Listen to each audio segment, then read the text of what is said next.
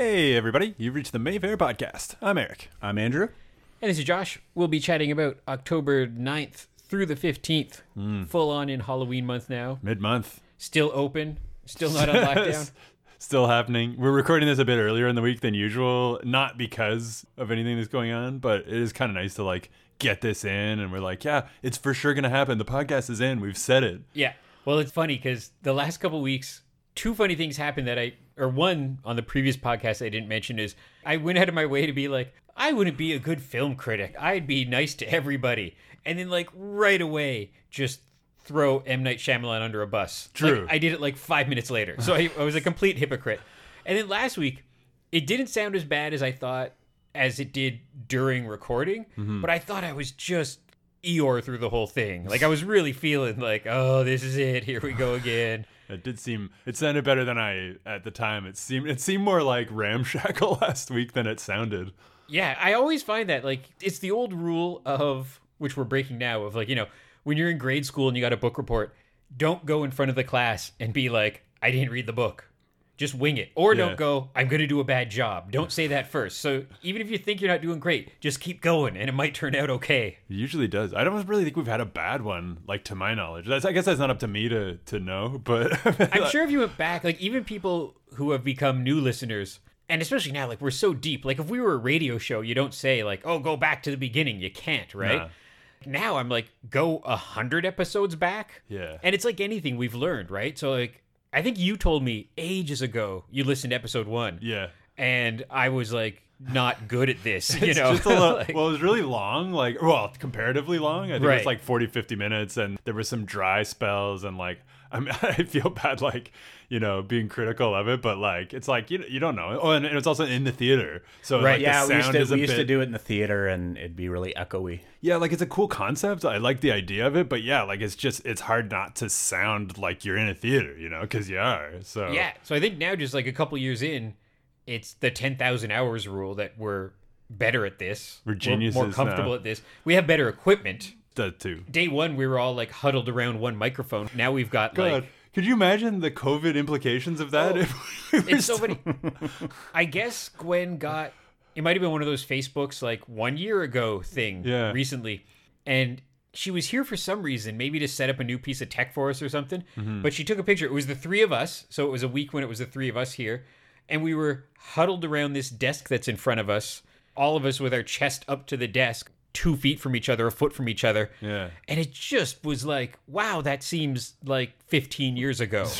We need to be in COVID jail for that. Yeah, yeah, like if that if that picture was out now, we're like, look what we did today. Yeah. But I- now we've got arms on the microphone. Mm-hmm. I measured it out, so we're all seven feet away from each other right now, Yeah. and it's just different.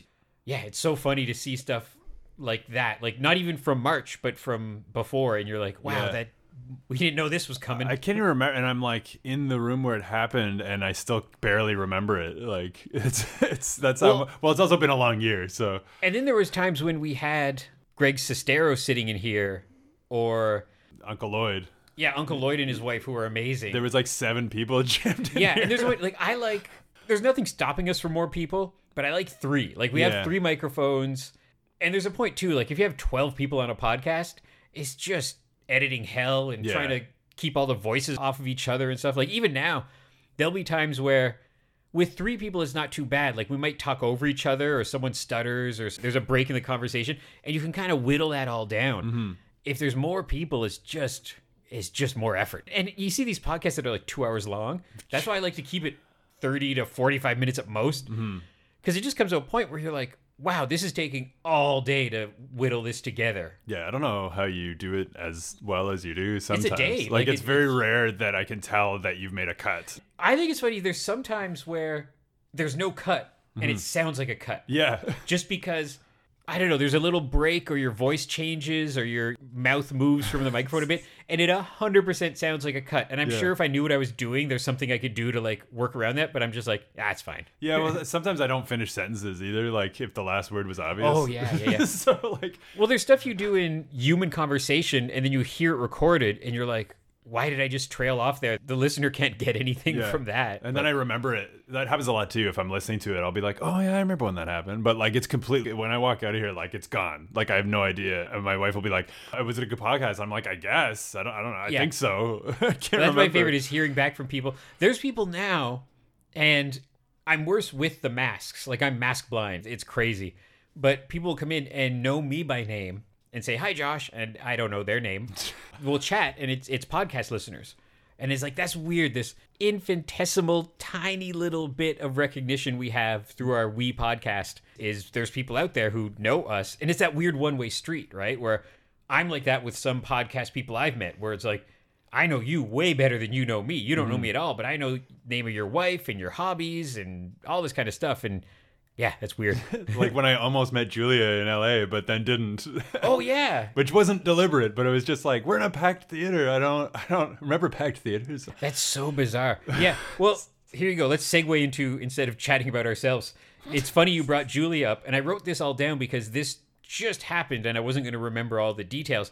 But this is so cool. Stephen King, who is really cool to his fans, does a thing where you can option one of his short stories for a dollar mm-hmm. to make it into a movie. And then there's certain rules, like you The can't. Lawnmower Man. I mean, probably could, I guess. the budget was about a dollar on that one, but no, that's not But nice. but it wasn't really an adaptation.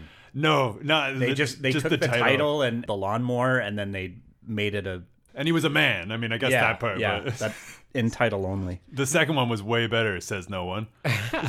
Anyways, you, I believe you were saying How something dare about you interrupt me? Job's War. I think you were talking about. So Julie is going to be directing a short Stephen King film. Mm-hmm. It's her favorite short. It is from the collection Night Shift. Oh yeah. And I just think that's such a cool thing because many writers wouldn't do that kind of thing. They'd Mm-hmm. be like, well, no, my stuff's being optioned all the time. This might hinder it being sold Mm-hmm. for an anthology series or to HBO or whatever. Yeah. So the thing is, Stephen doesn't help any after that. Right. Like you get it for a dollar, but then you've got to do the movie. So she lives all the way over in California. She's going to be shooting it at the University of Maine, where the film takes place. Mm-hmm. Yeah. So that's kind of cool, and not anytime soon, like doing Yeah, it yeah, next for summer. obvious What's the, what's the story? It is. I wrote it down because I, I, always read Night- forget that. t- the I title. read Night Shift Maybe I've read it. a million years ago, but it's I know what you need. I've read that. I've Yeah. read that. Yeah. and she said it was originally published in Cosmopolitan of all things. Huh. It's funny to track short stories like they're published Yeah. in weird places. Well, he did some in Playboy as well. I remember. Yeah, uh, and short story writers like you would have something in Cosmopolitan, you would have something in Reader's Digest, you'd have something in Hustler, like I'm- just all over the I'm place. buying this for the Stephen King story. yeah, yeah, yeah. yeah, so it's really cool. So she's doing a Indiegogo. The Twitter feed is IKWYN Film. So just an abbreviation of the film, IKWYN Film. So you can go find out about it. From experience, I know, even if you don't have any money, which many of us don't right now, even just retweeting and spreading the word is a big help. yeah. Give a dollar. You can give a dollar, and a thousand people give a dollar, and all of a sudden that's a nice big chunk of money. So That's amazing. Option it for a dollar, donate a dollar. You know, Yeah. we got a good thing going. And I also realized that I know what you need. Film. It took me a second there. I was Right, like, yeah. I wonder what I wonder what that acronym stands for. I'm like, right, the story you literally just said. I'll okay, never know. yeah, that would not be helpful to remember. But now I'm like, I want to make a Stephen King short, but That's the first thing I thought Like- too. she's raising like it's a good chunk of money. Right. And then like we've all been on film sets, we've all worked in film. It's so much work. Mm-hmm. Like even for a short. The fact that she's going from LA to Maine to shoot this. Yeah. So that means like I don't know how she's going to be working her crew if she's going to be crewing local that would or make the most sense. You'd think. yeah, but- getting actors. I told her if she was shooting at University of Ottawa instead of University of Maine, I would demand to be an extra, just like Yeah. walking by in the background in the cafeteria at the school or something. and they're letting her do that with the COVID. Well, she it says all I know is the what I've read The is the COVID is that she plans to shoot summer 2021. Oh, okay. So mm. I guess she and the rest of the planet is hoping by summer 2021 we're enough past this where she can shoot her short film. Yeah. Or at least a podcaster I really like or a comedian I really like, Paul F. Tompkins. He has a podcast. He's working on something right now where he just finished doing a I don't know if it was a pilot or something for television. And he said it was really weird, but everyone felt safe and it was like they all got tested all the time. Mm-hmm. When not working, everybody was staying away from each other. It was all like boom poles and cameras on gym arms and the set looked really weird because it wasn't people all crowded around each mm-hmm. other. and that's in California. That's in the states. So the world has started to tiptoe back towards that. Even yourself, like Eric, in a grown-up job, like Yeah. that's once upon a time it was like, nope, nobody in there. But Yeah. now you're in there, kind And of. Right? Honestly, yeah. Like, I mean, if they could any day it could get shut down again. I- Yeah. I, don't. I've. It's hard to. I don't want to speculate, but uh, well, also, what else are you gonna do but speculate? I guess. But still, like, yeah, they like they've done a, done a good job making that work as much as possible. But they are kind of putting in the groundwork of just in case kind of stuff, like making sure they have all everyone's contact info and everybody's like comfortable at home and has like whatever material they need or whatever, you know. So it's it's as good as it can be, but it's also it feels like a weird karmic sort of Damocles oh, hanging for over sure. everything we do, you know. Like I was hundred percent waiting. When was the last press conference? Thursday or Friday or something? yeah, I was waiting for the powers that be to be like, "Yep, that's it. Shut her down again." I really was, and when it didn't happen, I'm like, "Okay, yeah, because like I mean, I'd heard that I think it was Regal in the states closed down. Yeah." Uh, they but- like closed down, closed down. But right? like honestly, like a theater in the states means kind of nothing with Yeah. us, you know. Like it's I, that doesn't surprise me. I'm like, oh, really? The hardest hit place in the world? Yeah, that's probably a good call. yeah, But I, I don't know. Which it's just fingers crossed. Every day is uh, an adventure, I guess. I every don't day's know. an adventure. Well, Andrew, you just went to your brother's wedding, right? On Yeah. Friday. Big so speech? How was that? Like, It was good. It was 30 people. It was indoors. The ceremony was outside, and then the reception was indoors. It's difficult because, I mean, I mostly stayed at my table. I didn't move around a lot, but people were moving around, but they, you know, you have to wear your mask. And I mean, there's not a whole lot else you can do. I mean, there was no dancing, unfortunately. Oh man, so funny. It's so funny to think like your brother's gonna look at these photos ten years from now, and say a kid, say twenty years from now, and one of their kids who doesn't know what we're going through now is gonna be like, "Why was Uncle Andrew in a mask? Why is Yeah. everybody?" I don't know like, if there's I don't know if there's any photos of me in a mask. There was a videographer like videoing all of it, Mm-hmm. and there's photos. So maybe there's some because there were photos taken outside, you know, obviously Right. without masks. But yeah, because like if you had a dance thing, it'd be almost like some sort of weird eyes wide shut thing or something. Like Yeah. everyone's masked Remove your clothes. up. yeah, not so much the creepy sexual stuff, but like the dancing, you know. well, there was you know, my mom had a dance with my brother, and then the bride had a dance with her father. But that you Yeah. know that that's it. I mean, that was Mm-hmm. obviously okay because they're, I guess, part of their bubble. But- right. Yeah, true. It's really weird now because like they haven't mandated going back to, you know, just the one bubble, but they're kind of strongly suggesting it. Well, we, I mean, we wouldn't have been able to do that the next day. I think. I think that was Damn. the day that they kind of were rolling Oh, back right, a yeah. little bit. Oh man, that's crazy. So if the wedding was like next weekend, I guess it would have only been twenty people instead of thirty. Or Yeah, our friend Jenny Lee, who is a Gold Star friend of Mayfair, she used to work at Targ. She's she's been in your short film, my short film, Yeah. and Lee's film. So she's she's a couple like, of leaves. I didn't even know you guys had short films. What yeah. the hell? Yeah, I yeah. can't- You really buried the lead on that. Andrew did a really good short film for what was it for? It was I for, did one for Digi sixty. It's called Naked Democracy. Yeah. Good start. It's on, I believe it's on FunnyOrDie.com. It was on YouTube, but then I got flagged because there's nudity in it. Oh, good. It it's not. Is it you? I don't. I don't want to ask that. It's but not my nudity. Okay, it's some, like- someone else's. I nudity. feel like I had to ask. and I did another short film with Lee, which is out there. It's Lee has it on his YouTube, but it's a private video because Okay. again, it's another. Full of nudity. Of yeah, you and it's Lee. uh, it's sort of like when you keep porno underneath the. It's not porno, but it's it's fairly you know R rated, I Right. guess, for lack of a better term. It's sort of like if you keep it when you keep something underneath the counter kind Yeah. of thing. Okay. You're hyping it up. Like I yeah, really need yeah. to see all three. It's of called these. Mad Lieutenant, and it's a spoof of Bad Lieutenant. See, okay, so I got that at least. Oh my god, I can't. Does Anyway, he we're shove a talking- gun in your mouth at some Yeah. point? Like I'm just. But yeah, so Jenny Lee got married last weekend, and I knew it was coming, but then she like put it on Instagram or whatever. But I think she did it bare bones. Like I think it might have been whoever got them married and the bride and groom and maybe like parents. Like I think that Well, was yeah, it. I, Like, I saw her photos, but it was just her and her husband. I didn't see any guests. yeah, it might have just been them. I don't know, but Maybe yeah, maybe just family. that's the weird thing we're in now of that kind of stuff. But yeah, my brother did that. It was he and his wife and his father-in-law. That was it, and they went to somewhere far and random, like Barbados or some random place. They just disappeared, like eloped, basically. My parents took it pretty hard. um, I, it was a little surprising, but uh, you know, I don't know. I guess time heals all wounds. but they were like ahead of the curve, really. I mean, with the strip down wedding aspect. Yeah. strip down wedding. no, no, the- I didn't mean it like that. Yeah, it's not what you think. It's not Andrew's naked short film. It's it's totally different concept. Hardcore nudity. Oh man, I can't believe this. Sorry to talk over Jenny Lee's news, but uh, I need to see those films right now. I almost did a Digi 60 film, and then I just ran out of time, and I wasn't able to do it. Well, I d- was able to do it, but Next I didn't time. do it. But I did support Digi 60 by giving them a $50 donation, essentially. So that's that's how I choose to look at it.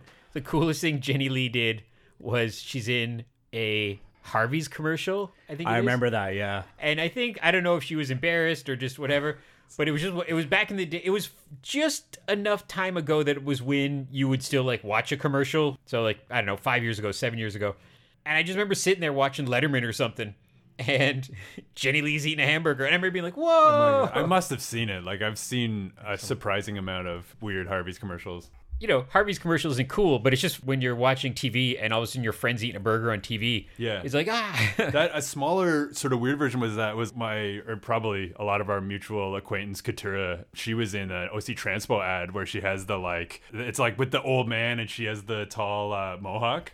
And it's that that really old OC Transpo ad that's like you never know what friends you'll make on. Oh, I remember yeah, that. because it's Yeah. a classic picture. And then I didn't know it was her. But yeah, it was just because I was just like, oh my god, like it was just it's such a like it's just one of, as an Ottawa resident, you're so used to seeing that ad from back in the day, and then you're like, oh my god, like. And, and as a as a side note of weirdness, my best friend's cousin sang the Marineland song, which What? everyone in the world in Everyone Canada loves has heard. Marineland? Yeah, she sang that, and so that's just a weird like she's not like maybe proud of that. that means but- she's an accomplice to being a monster. yeah, and it's not like I think it's one of those like here's 500 bucks and that's all you'll ever get from this and we'll play it for 20 years, you know. But yeah, so it's sure. not like she like made a mint off of it. Since we're impressing each other with celebrity stories, I hope that impressed you. I went to high school with this girl, and her dad played Polkaroo. Oh man. What? And she never saw him. And you're like, yeah, wow. she- so so you know he was an absent. that's a good. That's I missed my dad again. that's a, that's a solid uh, poker. And he told me that costume was like a bitch to clean. yeah, it probably stank. Like I'm yeah, sure. like I don't know, they probably needed some special vacuum or.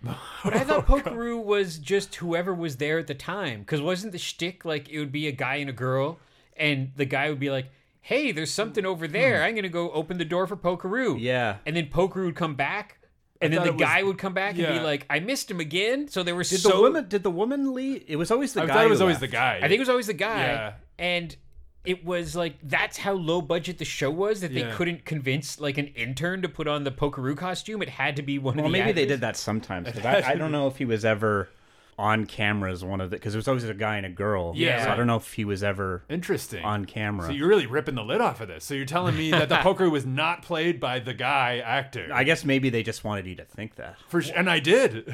Man, My mind is blown. it I was, a deep it was dive never into this that now. actor guy. It was Andrew's friend's father. I saw them live here in Ottawa, and if I remember correctly, it wasn't a big thing. It was like in a library or something like, Or like a basement. yeah, 50 kids kind of thing. But it was one of the first, it was maybe my first like in person brush with celebrity because I remember being like, whoa, it's them from the TV. You know, and I was way too young to go to concerts or that kind of thing. Yeah.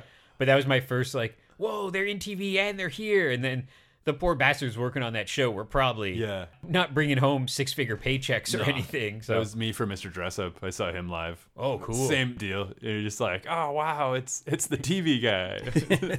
Or Sharon, Lois, and Bram Yeah. came to my kindergarten. I feel like they might have done a little better financially because it's like just it seemed to be mostly the three of them, and they're Yeah. you know that's all. But I mean, one of them. One But it's funny to see how rock and roll it all is because I remember them. They were there. They got paid to perform at the school, however that worked. But they were selling albums, just the way if you saw a band at Targ and they're like selling shirts and vinyl and Mm-hmm. CDs or whatever. Sharon, Lois, and Bram were hawking their wares. Oh, that Skinnamarink Dinky Dink seven inch. yeah, Yeah, yeah, I yeah, really yeah. still need that. Little kids cheering, like watching the Beatles. yeah. Oh god, that is uh that is weird. It was not the same world as now, where kids go to see a The, certain the Wiggles. Yeah, like at a a stadium, Penner? like ten thousand people. Yeah, you know? Penner's still bringing him in, I guess. I mean, he Well, was he did. He did Folk Folk Fest, Fest, yeah. like last year. which makes sense. Like that's a good pick, but uh, I mean, I didn't go, but I imagine No, me neither. It's probably still Somebody fine. win. Yeah, I- I think a friend of mine had tickets and was like, "Oh, I can't go. Does someone need tickets to Fred Penner?" And I'm like, "Ah, still no. No. I'm still fine. Yeah. I'll just keep watching the reruns, and uh, I- I'm good with that." Okay, let's chat about October 9th through the 15th. We have two new films, two retro films. One of the new films this week is The Artist's Wife, starring Oscar nominees Lena Olin and Bruce Dern. Oh, it's Lena Olin. I, I couldn't figure out who the, the actress was. I- Yeah. same. And I was like, they, "She looks so familiar, and I can't figure out who it is." Now you know. Yeah, I know. This is what, what a podcast. Uh, then we have the Ottawa premiere of a Canadian film called Nadia Butterfly, which is about a swimmer in the Olympics. The funny asterisk with this movie is that it is now technically science fiction because it takes place at the 2020 Summer Olympics, which never happened. so it's like this alternate universe, Elseworlds, where it's a world where COVID never happened and they got to do the Olympics. Well, that's crazy. That sounds like a much better uh, Yeah, it's a, weird, it's a weird thing that has had nothing to do with the plot of the movie, but just this funny thing is like when the people filmed this movie, they thought, okay, we'll release it in 2020. It'll be good cross promotion. It's it's an actual former Olympic swimmer in the role. Hmm. Now they get all this weird extra publicity by being like, there was no Olympics this year. Man, so it's a, yeah, a good science fiction movie then. What Yeah. is what you're telling me? It's one of those movies that, from the poster and the initial press, I 100% thought it was a documentary, yeah, I did but too. it is not a documentary. Huh. We have the Ottawa premiere of that one. Then we have two retro films. One is kicking off our Jodorowsky mini film festival with El Topo. Nice. I The, noticed the that. original Midnight movie. Yeah. So it was The first the first Midnight movie. Ever? Yeah. All right. and it's weird because it's I associate midnight movies with like I don't know real grindhouse kind of stuff. Often shorter films, you know, like eighty Yeah. minutes or something. But this is like a, a two-hour film. It's like an art film. Yeah, and Mm. I think it's one of those interesting things. Like from the point of view of the filmmaker, I think he it's like good news, bad news. A lot of people are coming to see your movie, but it's in the midnight movie slot where I'm sure when he did it, he didn't make it as a cult film. You know, he made it as a art house kind of film. Mm-hmm. So it's that interesting kind of good news, bad news for your film. Not to compare Jodorowsky with Neil Breen, but Jeez. it's what Neil Breen gets mad at us for, or Uh-huh. Tommy Wiseau gets mad at us for. No, you have to put it on at this time slot. You can't call it so bad it's good. Mm-hmm. You can't like we're not allowed to show Neil Breen films in the midnight movie slot, Yeah. which logically would be where you would put those movies. So that, that's why Neil Breen movies are always on at nine o'clock because he won't let That's them the be on. latest possible That's time. the latest. Yeah. I always think about that with movies like El Topo, where when they were doing it, it it's not like they were doing, and not that it is like Sharknado. Like they knew what they were doing. Yeah. But El Topo is this real, like, real art house. It's a Western. It's like a psychedelic, surrealistic western.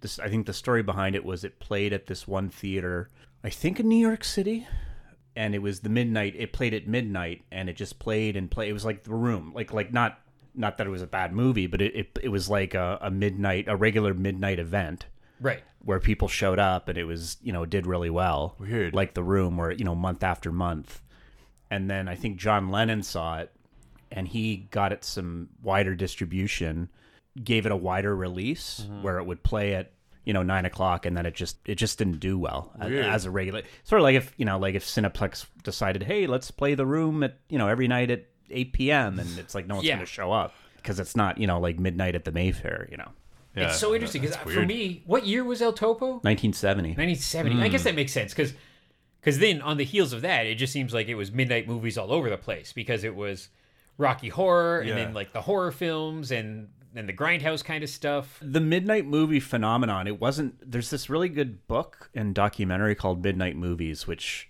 chronicles you know there weren't that many midnight movies mm-hmm. and el topo was the first and then pink flamingos john Oh, Waters' yeah. pink Yeah, yeah. flamingos and Is that then 72, that one? yeah 72 like that was a big Yeah. midnight hit and then night of the living dead was getting re-released Oh, and yeah. that became a midnight hit and then freaks became you know that's that movie's from like 1932 and Yeah. then in the 70s that started playing like even here in ottawa i think at the town cinema before it was the bytown Like I think they would play like Freaks and probably Pink Flamingo. You know, all the, you know they probably played El Topo at midnight. Yeah, and like before El Topo, the thought of going to a movie at midnight, you're like, what? No, it's past my bedtime. Well, It's too late. That's a very surreal movie. Like it, it makes a lot of sense to be that late because it's already like it's a weird feel, and you're It's like a weird, yeah. People show up and they're a little, they're a little high, They're Exactly. really high. Yeah. That's what I was gonna say. Like it's like it doesn't seem like there's a ton of sober people at a midnight show. Like not to typecast, but And then what? What other movie? Uh, Heart, the harder they come oh yeah, with um Jimmy Cliff. so was- such a good soundtrack. Oh my god, Great soundtrack, great movie. That was the next midnight hit, and then then Rocky Horror. I Yeah, because that's 74, isn't it? Rocky Horror. Rocky Horror, yeah, seventy five, 75, yeah. and then and then Eraserhead. And Yeah. like, was, was Texas Chainsaw a midnight movie?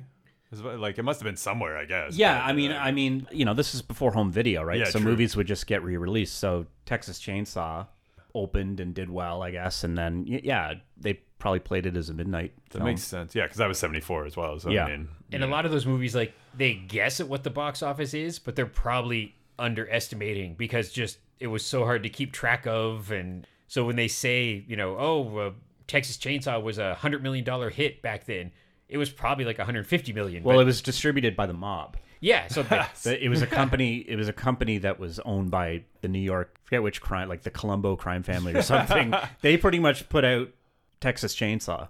So I'm sure they inflated the numbers. so then we do have something to thank organized crime for, I guess. I Thank you, organized yeah, crime. I'm like, Well, they also it was the same company that distributed Deep Throat, and there was a, a Canadian producer named John Dunning who ran a company called Cinepix, and they did like kind of softcore porn stuff, and then the early David Cronenberg stuff like mm-hmm. Shivers and Rabid. okay, yeah, because that name sounds really familiar. And he he was like, "Oh wow, this Deep Throat is making a ton of money. I should because he was a Quebec distributor. He's like, oh, I should get it distributed in Quebec. So he goes to New York City to meet with the distributors, and he starts to feel really creeped out because he's like, "Well, I think I'm. I think these guys are mafia. Weird. and he made a deal with them to distribute it, but he felt unsafe. Yeah. he was like going up this elevator in this creepy building. I'm like, yeah, I think I'm meeting with mobsters. Yeah, man, is that partly why Marilyn Chambers is in Rabid? Because he was doing like softcore, like porn stuff, and then he was backing, or is that just a complete coincidence? With Rabid, David Cronenberg wanted Sissy Spacek because he saw her in Badlands. yeah, And he's like, oh, wow, I should get her for this movie. Ivan Reitman, who was the producer, who later went on to do Ghostbusters, he was like, no, get, I think it was his idea to get Marilyn Chambers. yeah, Because it's like, well, they can't afford a big star. So it's like, well, we'll get a, a porno actress and, you know, that'll help sell the film. yeah. Man, it's such a good movie. I love Rabid. Like, it's a really kind of underrated uh, of his early stuff. It's really good, like. yeah. And then, you know, Mayfair Connection, I guess, Lee makes Smash Cut with Sasha Grey. yeah. So another Canadian film with uh, an American porn star. Yeah, yeah. Another Canadian classic, a Mayfair classic. Yeah. Okay, one more movie to quickly Yeah, mention. sorry, I forgot we're halfway through. This. I know, like we're running out of time. Halloween month continues with a Nightmare on Elm Street. Oh, speaking of classics, never heard of it. Never heard of it. what a poster too! It's, it must you must have had like eighty posters to choose from. Yeah, see, the problem with our poster thing is our banners across the bottom. So some of the iconic posters, I got to look around a bit more because like the poster would be covered up or like the mm-hmm. title would be covered up. So I found this cool green one. Nightmare on Elm Street, one of the biggest franchises of the 80s. It's so funny. Gwen put on just a random Spotify Halloween mix while we were at home the other day, and it had everything you thought it would have. Monster Mash. Yeah, Monster Mash, which was a full album, which I only learned. I was two days ago years old when I learned this. I thought it was a single. It's a whole album. What are the other songs? There's a bunch of other songs. Look it up. It's crazy, and it sold a million copies. And then the guy did a whole bunch of other albums, but God. there's like ten songs, and there's like a werewolf song, another song. It's a whole theme album. the Werewolf Mash. It's like, I wait went- a minute. I went my whole life thinking it was like a random goofy single, Which it also is, but but it was a million selling album. were there other singles from that album? That's I don't the think real so. I think question. just that one, yeah. Because did you need any others? Really? Like it's like sure you sold a million copies, but like people weren't buying it for the album. Let's and there's like a. Broadway show, and it was like, yeah, like this guy, this one hit wonder did his one hit well. Jesus, Like, you guys have given me a laundry list of stuff to get. I need that album, Andrew's short films, your short film, Yeah. Jenny Lee's Harvey's commercial. yeah, Man, Nightmare on Elm Street was, I was that perfect age of too young to see them, so they were just this like, yeah, it was like, oh, so cool. mythical man. But he was everywhere. Like Freddy Krueger was lunchboxes, Dolls. And he had a full album.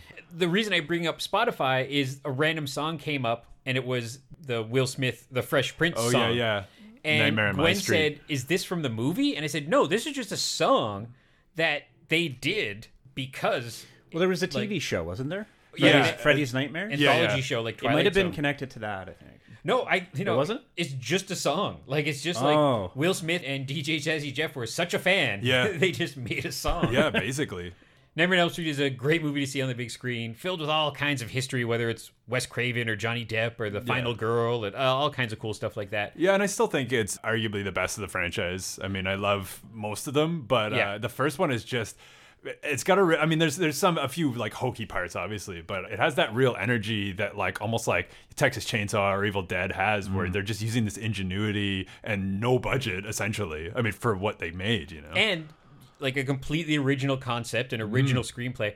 And I didn't know this. And Rotten Tomatoes is arguable at the best of times, but it's really well reviewed. Like it's got like a 94% on Rotten Tomatoes. Man. And you scroll through it, and like some big name critics of the day were very positive to it in this time where horror films were really the dregs, is that it got really good mainstream press praise. Mm-hmm. So if you haven't seen it on the big screen, come see it on the big screen. Yeah, and I, I think that, like he was that was probably his first big critical hit, I guess. Like because I'm, I'm, think like Last so. House on the Left, uh, you know, I, I mean it has its fans and stuff, but I don't think the critics loved No. it. At the time. Roger Ebert did. Oh really? Oh man. He gave it three and a half stars. Man, Wow. that's that's pretty huge actually. Roger, you're crazy. My issue was always just the goofy cops, like the Keystone Cops type comedy that they Yeah, there's- it's such it's- a weird juxtaposition. It's funny. Like if you watch maybe like the first 10 minutes of that movie Mm-hmm. it's sort of like and you don't know what it is you, you you know it doesn't really hint that it's a horror film Yeah. at first because at first the bad guys seem kind of goofy Yeah, for sure. and then they do what they do and they're you know which makes it more shocking I guess. Yeah. So I mean that is sort of a power that the movie has, but I've just always I found that it's tonally so weird. Like, and I like what he was going for, I guess, but it's still. It's, And then it's he not followed the- that up with Nightmare, which became this Yeah. merchandising blitz. yeah And like what Hills Have Eyes was before Nightmare, was mm-hmm. it? Yeah, yeah, So yeah. and that one again, like I think I mean that I really like that, but I mean again, I don't think like the critics were losing their minds over that. You're not getting lunchboxes out of that one. No, but I mean But e even that, that Freddy had lunchboxes is nuts. Yeah. Because everyone forgets that it's like a character that was killed by the. Spoiler. Spoiler, Hey, spoiler. hey, hey. Spoiler. It's a character that did questionable things with children. yeah. And then he became this like goofy pop culture, almost like a Deadpool kind of character for today. Pretty much. And yeah, so it's something to see the evolution of that character over that decade. And then that they tried to do a remake years later and it just didn't work. Yeah. Like, it- uh, Jackie Earle Haley who's great, Yeah. like a Oh, great actor. And that's the thing. Yeah, like we all love him. good casting yeah and it's the idea was decent. Like I liked the idea of the is he innocent or is he not? Like the concept could work, but it just didn't. I mean, the makeup was awful as well, but it just it's weird. Like I, I remember watching that, knowing it had nothing but you know hatred towards it. Yeah. and I'm like, nah, I'm gonna give this a fair shake. And just halfway through the movie, you're like, I don't even care. Like they're just redoing all the set pieces from the first one, but worse. yeah, it's strange when they do that. So, but Hills Have Eyes co-star Michael Berryman, co-star of Smash Cut, to work Yeah. that back. Whoa. yeah smash cut I felt like we had to work that back after all this. Maybe he was in Josh's short film too. I don't know. I'm not clear on that. Haven't seen it yet. we gotta figure out a link to kevin bacon somehow I watched You Should Have Left last night with Kevin Bacon, the, the new the Netflix house? movie. Yeah. Yeah, with uh, David Koepp. So it's like the big return of the Stir of Echoes team. jurassic park Yeah, he yeah, wrote, which he wrote what I- jurassic park yeah. and not a Econoline Crush, whatever that the, the bike one with Robin, but newer Robin, not older Robin. Adrenaline premium rush Premium Rush. That's it. Yeah, not Yeah. good. Not a good movie. Okay, I'm gonna give you my Kevin Bacon connection and then wrap this up because we're we running go. way long. I worked on an animated film called The Nutcracker Prince here in Ottawa. I was like Hmm. a high school intern on it. Got to paint animation cels. Man, So one of the voices in that was Kiefer Sutherland as a tin soldier toy, and Kiefer Sutherland was in Flatliners with Kevin Bacon. So I'm two degrees off from Kevin Bacon. I didn't act. That's like credits, movie credits, man, anyhow. that's okay, a so lot of info. Michael Berryman was in Weird Science, which was directed by John Hughes, Yeah. who directed Kevin Bacon and She's Having a Baby. Man. So there you go. There you go. Jeez, that's a lot. I can't. I can't add on to that. Okay, so let's wrap this up. It's so easy. no, you guys How are come killing you're me. not connected to Kevin Bacon? I know. Maybe I was. Well, I connected with him last night watching that movie. Come on, doing my best here. I watched Footloose. I'm one degree away. or actually, I'm even better because my friend was doing lighting at Blues Fest for the Bacon Brothers, Oh, and the part where the Bacon Brothers come out and you raise the lights. I was standing beside him. He goes, "Here, here, raise the lights." Oh and so God. I raised the lights, which means I worked for Kevin Bacon. Jesus. Which means I'm just one degree. I'm on the payroll for And Kevin and the Kevin Costner brothers. yeah, And the Kevin, I worked for the Kevin Costner brothers too. man. But it was just Costner, no brothers. as long as nobody like stabbing an arrow through Kevin Bacon's neck, you know, we're probably good. Yeah. Keep that to the movie. So thanks for listening, everybody. We hope to see you soon here at the Mayfair. Stay tuned to mayfairtheatre.ca, Twitter, Instagram, and Facebook for any updates, good or bad, as to what might happen in the days to come. We're hoping happy thoughts and Yeah, only and- good. and flattening curves and healthy people and mask wearing and all that stuff. Flatliners and all of that. all that stuff. Flat, Speaking of Kevin Bacon, Yeah, yeah. flat that line. And uh, oh, we have a, a Saturday night cinema. Mm. Our first of two Halloween Saturday night cinemas on September 10th, and then one following on September 17th. So I'll just quickly mention that, Man. And then get out of here. Getting close. Okay, let's go back to work and let Eric go home. Yay. Thanks for listening, everybody. Bye. Bye. oh, I forgot to mention that I was able to find a copy of Pinocchio's Revenge. Ooh. so I'll be Oh, watching. I was going to ask you. Yeah, and it's from the director of Night of the Demons, so you know it's good. The kids of Elm Street don't know it yet, but something is coming to get them. There's something out there, isn't there? No one knows where it came from or who it will visit next. Nightmare on Elm Street.